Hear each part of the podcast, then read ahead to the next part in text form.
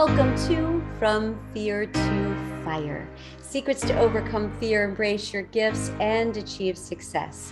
This is the place where real people share real challenges and where you can find a common bond and uncommon wisdom through their journeys to help you move from fear to fire. I am Heather Hansen O'Neill, and I am your host and excited to be with you again this week. My quote today was given to me by my guest, and I'm super excited to share it with you and to discuss it further with him by John Wesley. Do all the good you can, by all the means you can, in all the ways you can, in all the places you can, at all the times you can, to all the people you can, as long as you as, ever as you can. I think I got that somewhat close. I may be slightly off, um, but I think you're going to get where we're going with that one. So my amazing guest today is Dave Combs, and he is a songwriter, entrepreneur, business executive, and best-selling author. Over the past four decades, he's written over one hundred twenty songs and created fifteen albums of soothing, relaxing, instrumental piano music, including the popular standard Rachel song. It's beautiful. If you haven't heard it already, you must check it out. He's the author of the best-selling book, Touched by the Music. The book is about an inspired song, the man who wrote it, the successful music business that grew from it, and the millions of people whose lives continue to be touched by Dave's peaceful music and his uplifting stories. So yes, this is going to be an inspirational session. You got it. Lots to learn here. So let's just dive in. Dave, how are you today? I am doing wonderful, Heather. It's a very rather warm day here in North Carolina. I just got back from an A seven-mile bicycle ride, so I'm feeling energized this morning. Oh, I love, love that so much. I had my my walk on the beach this morning, but it was so early. It hadn't hit those eighties and nineties yet, so I don't know how you made that bike ride in, the, in this weather, but I'm glad that you did, and I'm glad you're energized from it. Thank you. So... All right, let's let's talk about your music. Let's talk about, you know, your first song and, and how you came to be inspired by the music and share it with others. Well, music has been a part of my life since I was born. My mother and father both played the piano and loved music. My grandmother Combs, she was born in eighteen ninety-four, and she loved music. She it was a big part of her life at church, and so she had she would play the old pump organ. Mm-hmm. Which back before electricity, they had to pump the air with your feet on the organ. And then she would lo- her favorite instrument was at home was the auto harp. Mm-hmm. And that instrument was a kind of a country instrument made famous, I guess, by Mother Maybelle Carter. You can Google that or YouTube that and see what it sounds like with her singing it. But my Granny Combs could make that thing talk. Mm-hmm. And actually, when she passed away, I inherited her her auto harp, which I know we're not going to be on video, but I have it held. I'm holding it right in my hands here. This is my granny's auto harp, and I will strum a note or two so those of you listening can hear what it sounds like.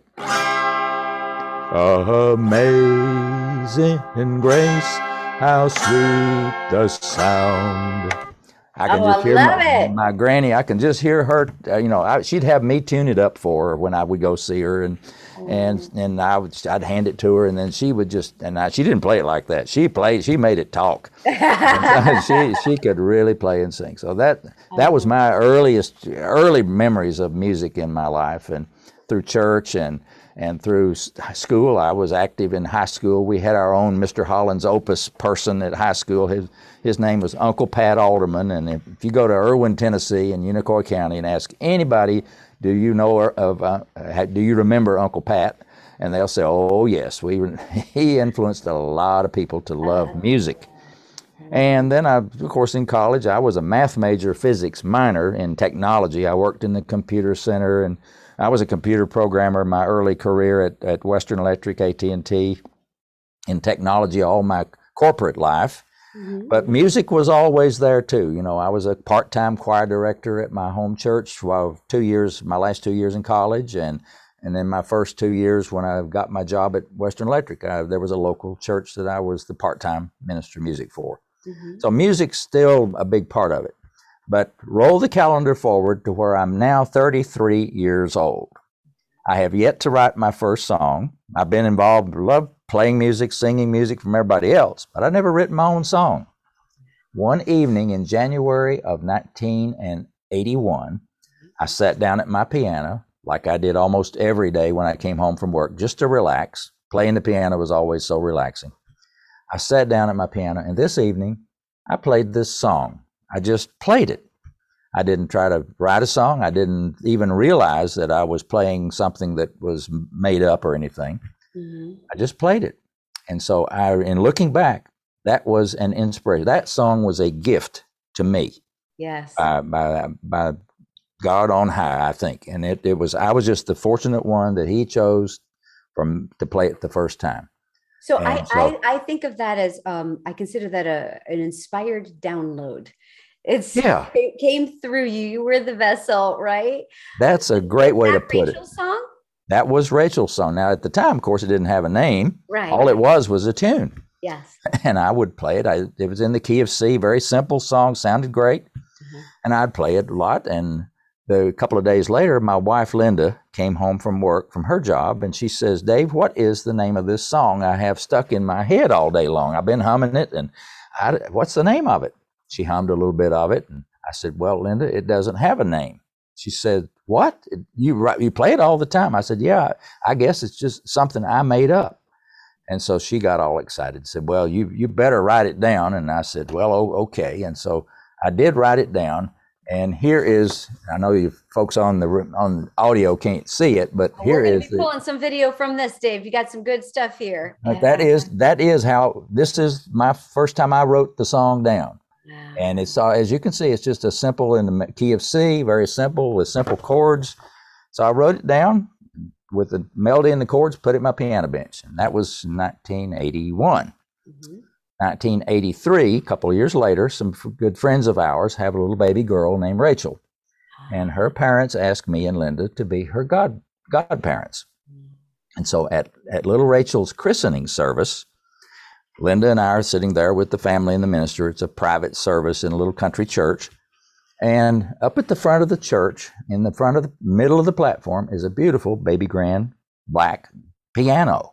And so I'm sitting there watching, you know, listening to the wonderful service, of course, but out of the corner of my eye, I see this piano.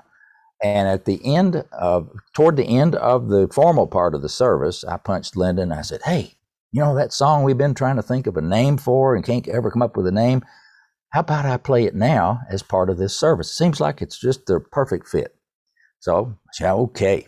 So I walked up and asked the minister and the and the family if it'd be okay if I played a song on the piano. Of course, they said yes. I walked over to the piano, sat down, and started playing. And the song sounded so beautiful in this little country church. There wasn't anybody in it but us, so it echoed through the whole sanctuary. It sounded great.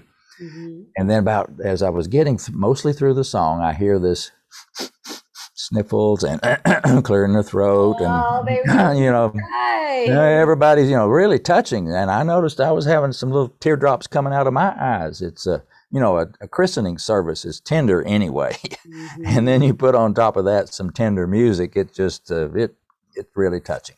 So at the end of the song, when I finished playing it, I looked up at little Rachel in the arms of her mother, and I said, okay, from now on, this song will be called Rachel's Song in her honor. Mm. And that's how the song got its name. And it was the perfect fit for it. Just everything just fit perfectly.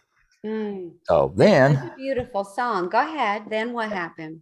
Well, then, you know, that was, uh, you know, I'd play this, I'd play Rachel's Song then for real, and, and everybody enjoyed me playing it. And then three years later, I was doing a lot of traveling with, with Western Electric at the time. This was nineteen eighty-six. And one of the places I was having to work all during the week and come home on weekends was Nashville, Tennessee. Ah. Music City, U S A. Mm. And so Linda says, why don't you find a recording studio and a musician, and let's get a professional recording made, a demo made of Rachel's Song. Yeah. Oh, okay, I can do that. So after work one evening, I'm driving around Nashville trying to f- look for a studio, and I go over into the part of Nashville that they call Music Square. It's about a two square block area that has Everything in it is music related, like the Country Music Hall of Fame and mm-hmm. ASCAP headquarters, B M I headquarters, and the old R C A studios that you can get a tour. Yeah. And so I'm going down one side street called Roy Acuff Place. Mm-hmm. And you may remember Roy Acuff was a famous, much-loved musician in Nashville. And at the end of the street was this big building, and it had a barn-shaped roof. And out on the corner of the street was this big water wheel that they'd obviously moved from some mill someplace. Mm-hmm. And the sign on the side of the building said, the Music Mill. But, okay, okay, all right. So I pulled in the parking lot and looked over, and sure enough, there was a, I could see through the door, there was a man sitting there. And so I knocked on the door, and he came, unlocked the door, and opened it, said, hello, I'm George Clinton. Can I help you? And now it's a different George Clinton than everybody thinks about immediately. There must be lots of George Clintons in the world, but this fella was a recording engineer in Nashville, Tennessee. And so he and I uh, told him what I was looking for, and he said, well, come on in. And as I stepped into the lobby, I look over on the left, and up on the wall is this huge life-size picture of Glenn Campbell. Uh-huh. And then here in front of me was this big panorama picture of the b- group Alabama. Uh-huh. And over here is the Forrester Sisters. And then there's gold records and platinum records framed all around the walls. You can just picture it. It was obviously they were proud of all these accomplishments for the, their artists.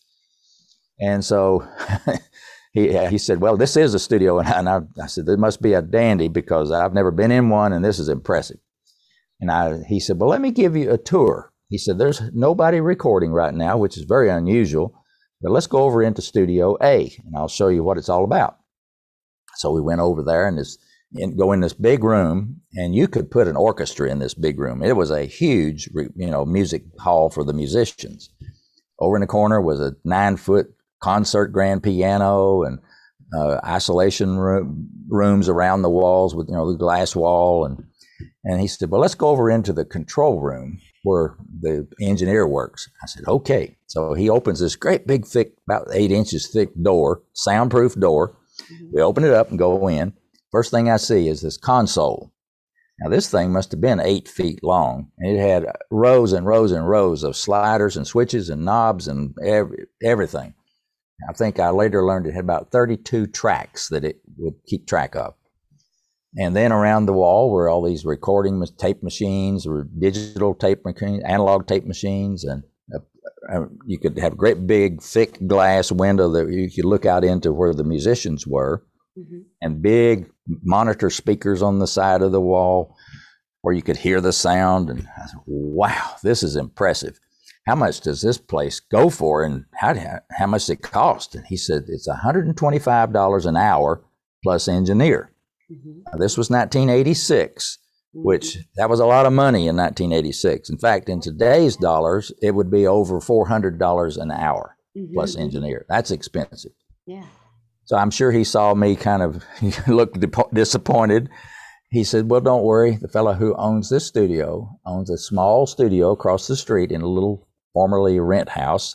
It's got a baby grand piano, a small control room. It'll do the trick. fifteen dollars an hour plus engineer. Okay, that's more palatable. I, yeah, and that was my reaction. Exactly. Okay, let's do this. So he said, I said, well, now all I need is I need a musician that will arrange and perform my demo for me of my little piano song, simple song on a piano. He thought for a second. He says, I know just the person. He says, his name is Gary Prim. He said, I've known Gary forever, and we go to church together. He's a wonderful session musician, piano, keyboard player. And he said, he'll, he'd do a great job for you. Let me go look up his phone number for you. So we went back to his desk, and he wrote down Gary's phone number for me and gave it to me. I thanked him profusely, got out my rent, rental car, and I hightailed it back to the hotel to, so I could call Gary. And you, and you might think, well, why didn't you call him on the cell phone? Well, this was nineteen eighty-six. Yeah, I, I was doing the math. Cell phones hadn't even been invented. The internet hadn't even been thought about. Yeah. And so I had to go where I had a landline to call Gary. So I went to my hotel room and, and called him. Got his answering machine. He called me back in about thirty minutes. Hello, this is Gary Prim. Can I help you? Uh, sure, Gary. Uh, George Clinton says you can do a great job of recording a demo song that I've written, and He said, I'd be glad to do that. And I said, well, Gary, what do you need for me to send you so that you can do this for me? He said, all I need is a recording of you playing it so I can tell what it sounds like. And I, I need a lead sheet. I said, oh, oh, what what's a lead sheet? Uh, he says, oh, a lead sheet is nothing but the melody and the chords written out on a piece of paper. Yep. I said, well, I've got that. I just didn't know to call it a lead sheet. And that's what that is. And, and that's exactly what this is, my lead sheet. So I made a copy of this uh-huh. lead sheet with the melody and the chords, mailed it to Gary along with a cassette tape recording of me playing it. Yeah. And on August the twenty-second, nineteen eighty-six, I met Gary for the first time at this tiny little studio across the street from the Music Mill. And it was at six o'clock, and I will never forget that precise time and moment because it changed my life, basically. Mm-hmm. Gary comes walking in with his synthesizer under his arm. It's a little, uh, not a little, it's an analog Yamaha D X seven synthesizer. And so he comes in, I meet him, he's a really friendly fellow. We just hit it off just like that. And so he comes in, sets up and starts, you know, warming up on the piano. And I go into the control room with the engineer, and pretty soon Gary's ready to record. So the engineer plus pushes the record button, says, we're rolling. And uh, we Gary starts playing the song. Now, I had never heard my song played by anybody but me. Wow. I had no idea what to expect. You know, it's kind of a one of those, you know, moments where you're you're just anticipating, what am I going to hear? How's this going to sound? A little nervous. It was, oh, it was magnificent. I couldn't believe what I was hearing. Well, he got most of the way through and he stopped. He just hit the keys and oh, stop. Let's rewind. Let's. I can do better than that. So he we rewound the tape. I'll start all over. Yeah. And this time, Gary gets all the way through the song perfectly. Nailed it. Did not a single sour note in the whole thing. So if he had stopped right there, I'd have been pleased as punch because it sounded just fantastic the way it was. But Gary says, I've got some other ideas for this song that I want to make it really special. I said, okay. He said, I want to put in some electric piano sound mm-hmm. on top of the real piano sound. Uh, they call he called it doubling, yeah, basically yeah. playing the same thing on the keyboard.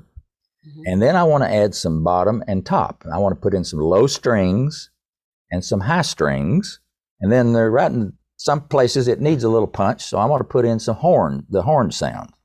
Okay, so we got pushed for two more recording tracks. He does the electric piano part, nailed it. I mean, right on top of the notes. You can't even, when you listen to it, you can't even tell that there's two instruments playing. It sounds like one. Mm-hmm. Then two more tracks, we do the low strings. He listens to himself in the head, headphones as he's playing and, and does the, the low strings.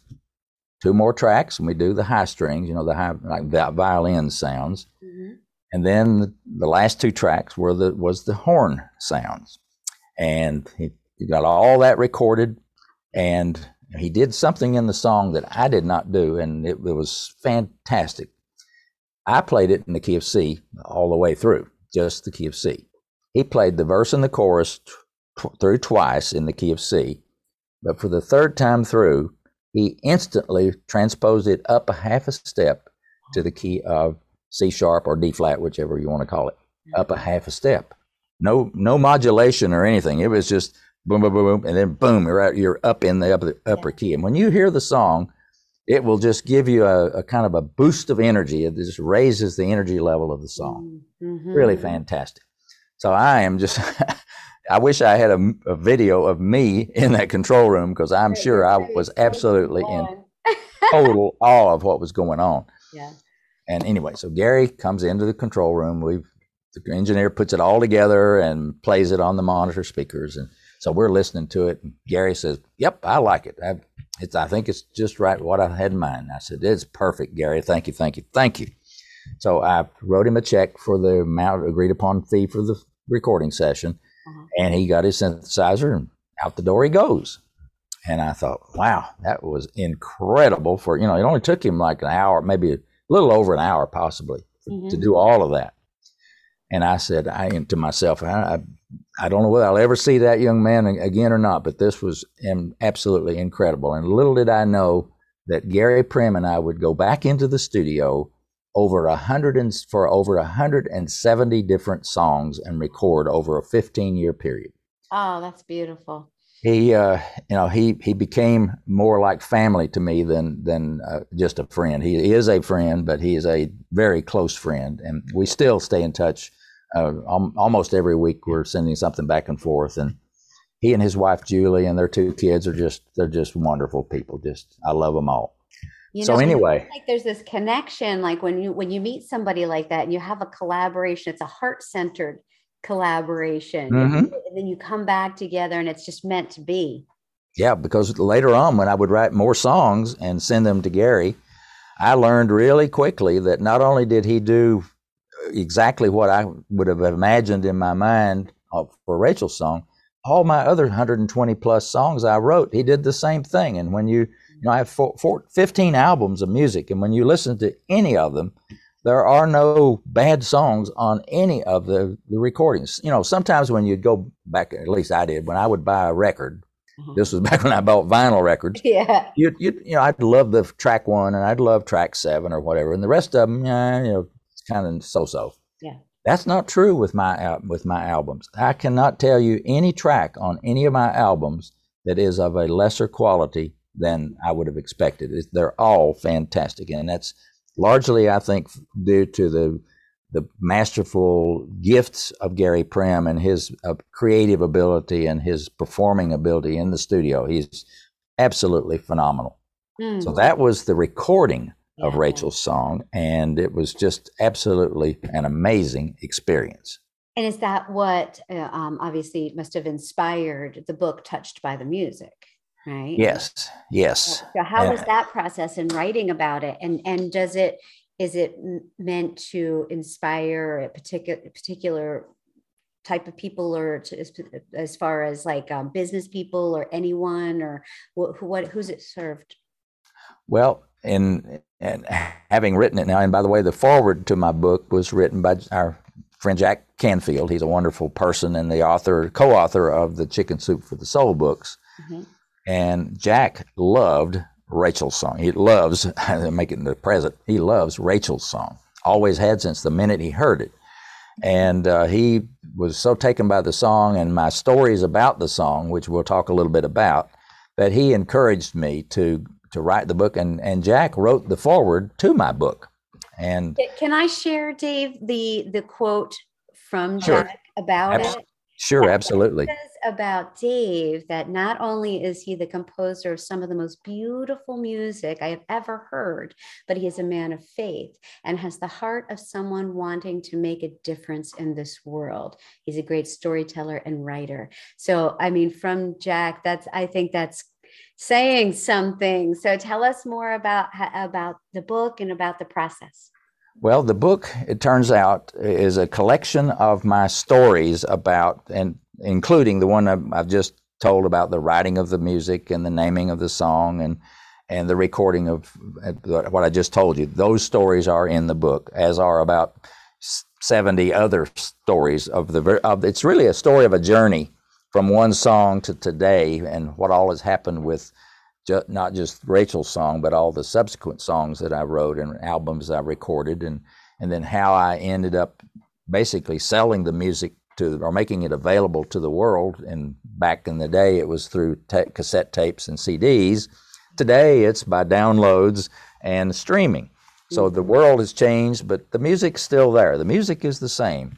And in fact, when we're finished, when I will give you an address to the website, but when you go to the website, there one of the links on the front page is says "Play Rachel's Song," mm-hmm. and I promise you, what you will hear is that exact recording that I just described, unedited, unre not remastered, anything. You will hear exactly what I heard on August twenty-second, nineteen eighty-six. So now that I've described it for you, uh, I hope I've got your curiosity oh, piqued.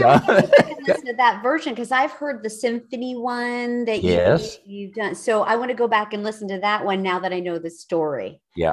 So, yeah. But anyway, the book itself, this collection of stories, yes, it seems to touch, obviously, music, people who love music, mm-hmm. and certainly people who have loved my music over the last forty plus years. But it also seems to apply to the entrepreneurial side of things. You know, I'm a business person. I have my M B A from Wake Forest University, so I'm a business person.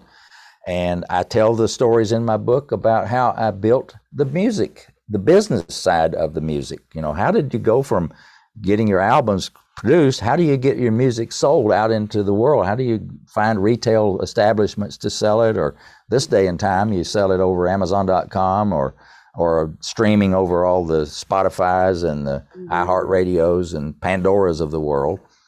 But that journey of all those stories of where my music business trans, uh, transpired over the years, that's in my book too. So it's really kind of a, I think, in fact, in the foreword, Jack says that my book is kind of a primer or a, prim, yeah, a primer for people wanting to get something out into the world, because it is the story of getting my song and my music out into the world, and what and what happened once it got there is is the rest of the story, as Paul Harvey used to say. Uh, yeah, well, we need to we need to leave them hanging so they get it and they get the rest of the story, Dave. That's awesome. So, you know, we were speaking before we recorded this about um, something that is near and dear to my heart, and I would like your take on it, because I, I have a sneaking suspicion that you come from that same heart-centered place, um, especially since everything that you've been talking about so far.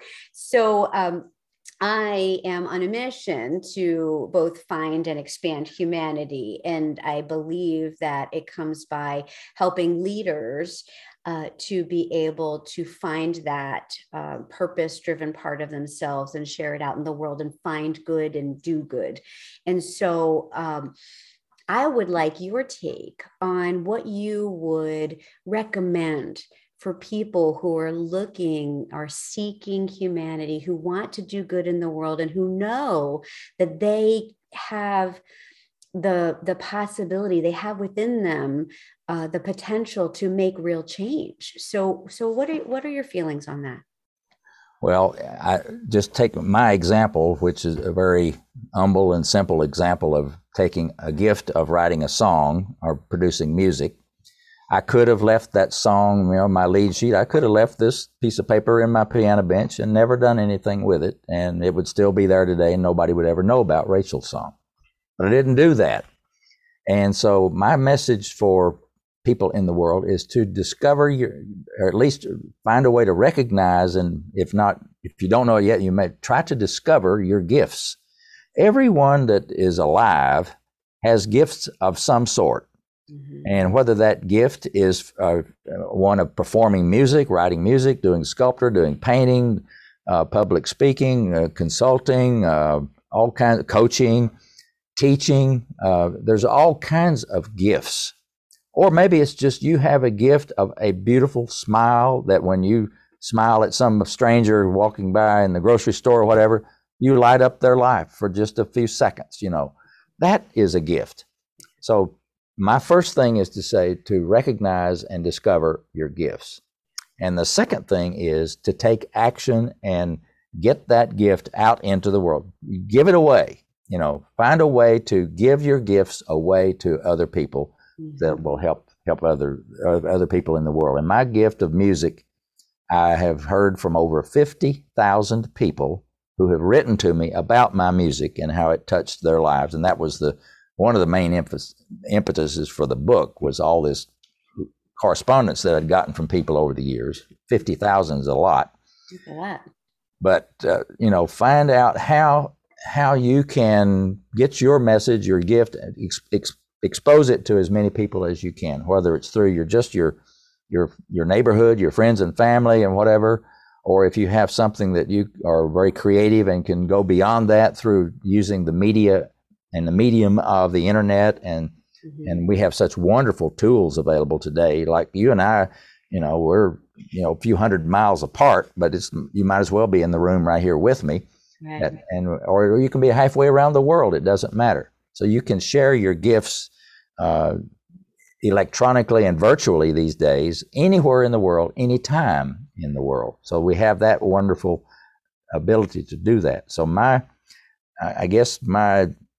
statement about the state of the world and how you inter- interface and make it a better place is just find your gift and ex- and give your gift away, and keep keep on taking action with your gift. Don't just sit back and say, well, I'm done.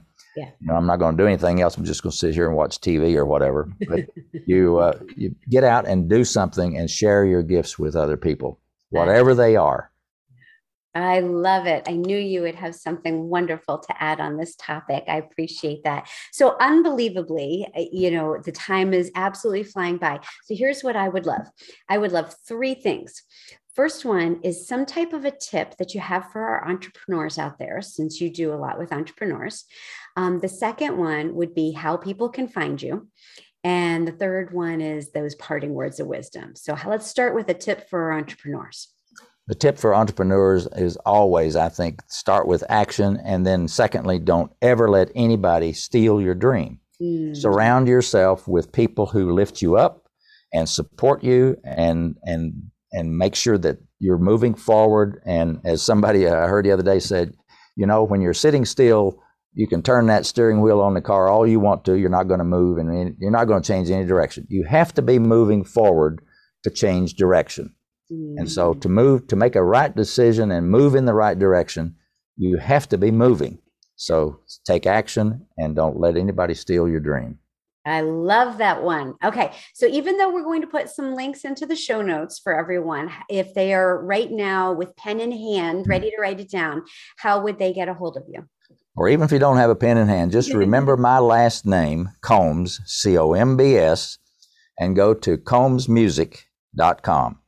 That's my website. I've made it very simple, very, it's not a busy website at all. You'll go to my homepage, and on the left side of the page, you'll see the picture of my book. Mm-hmm. And underneath it will be a link that says buy from amazon dot com.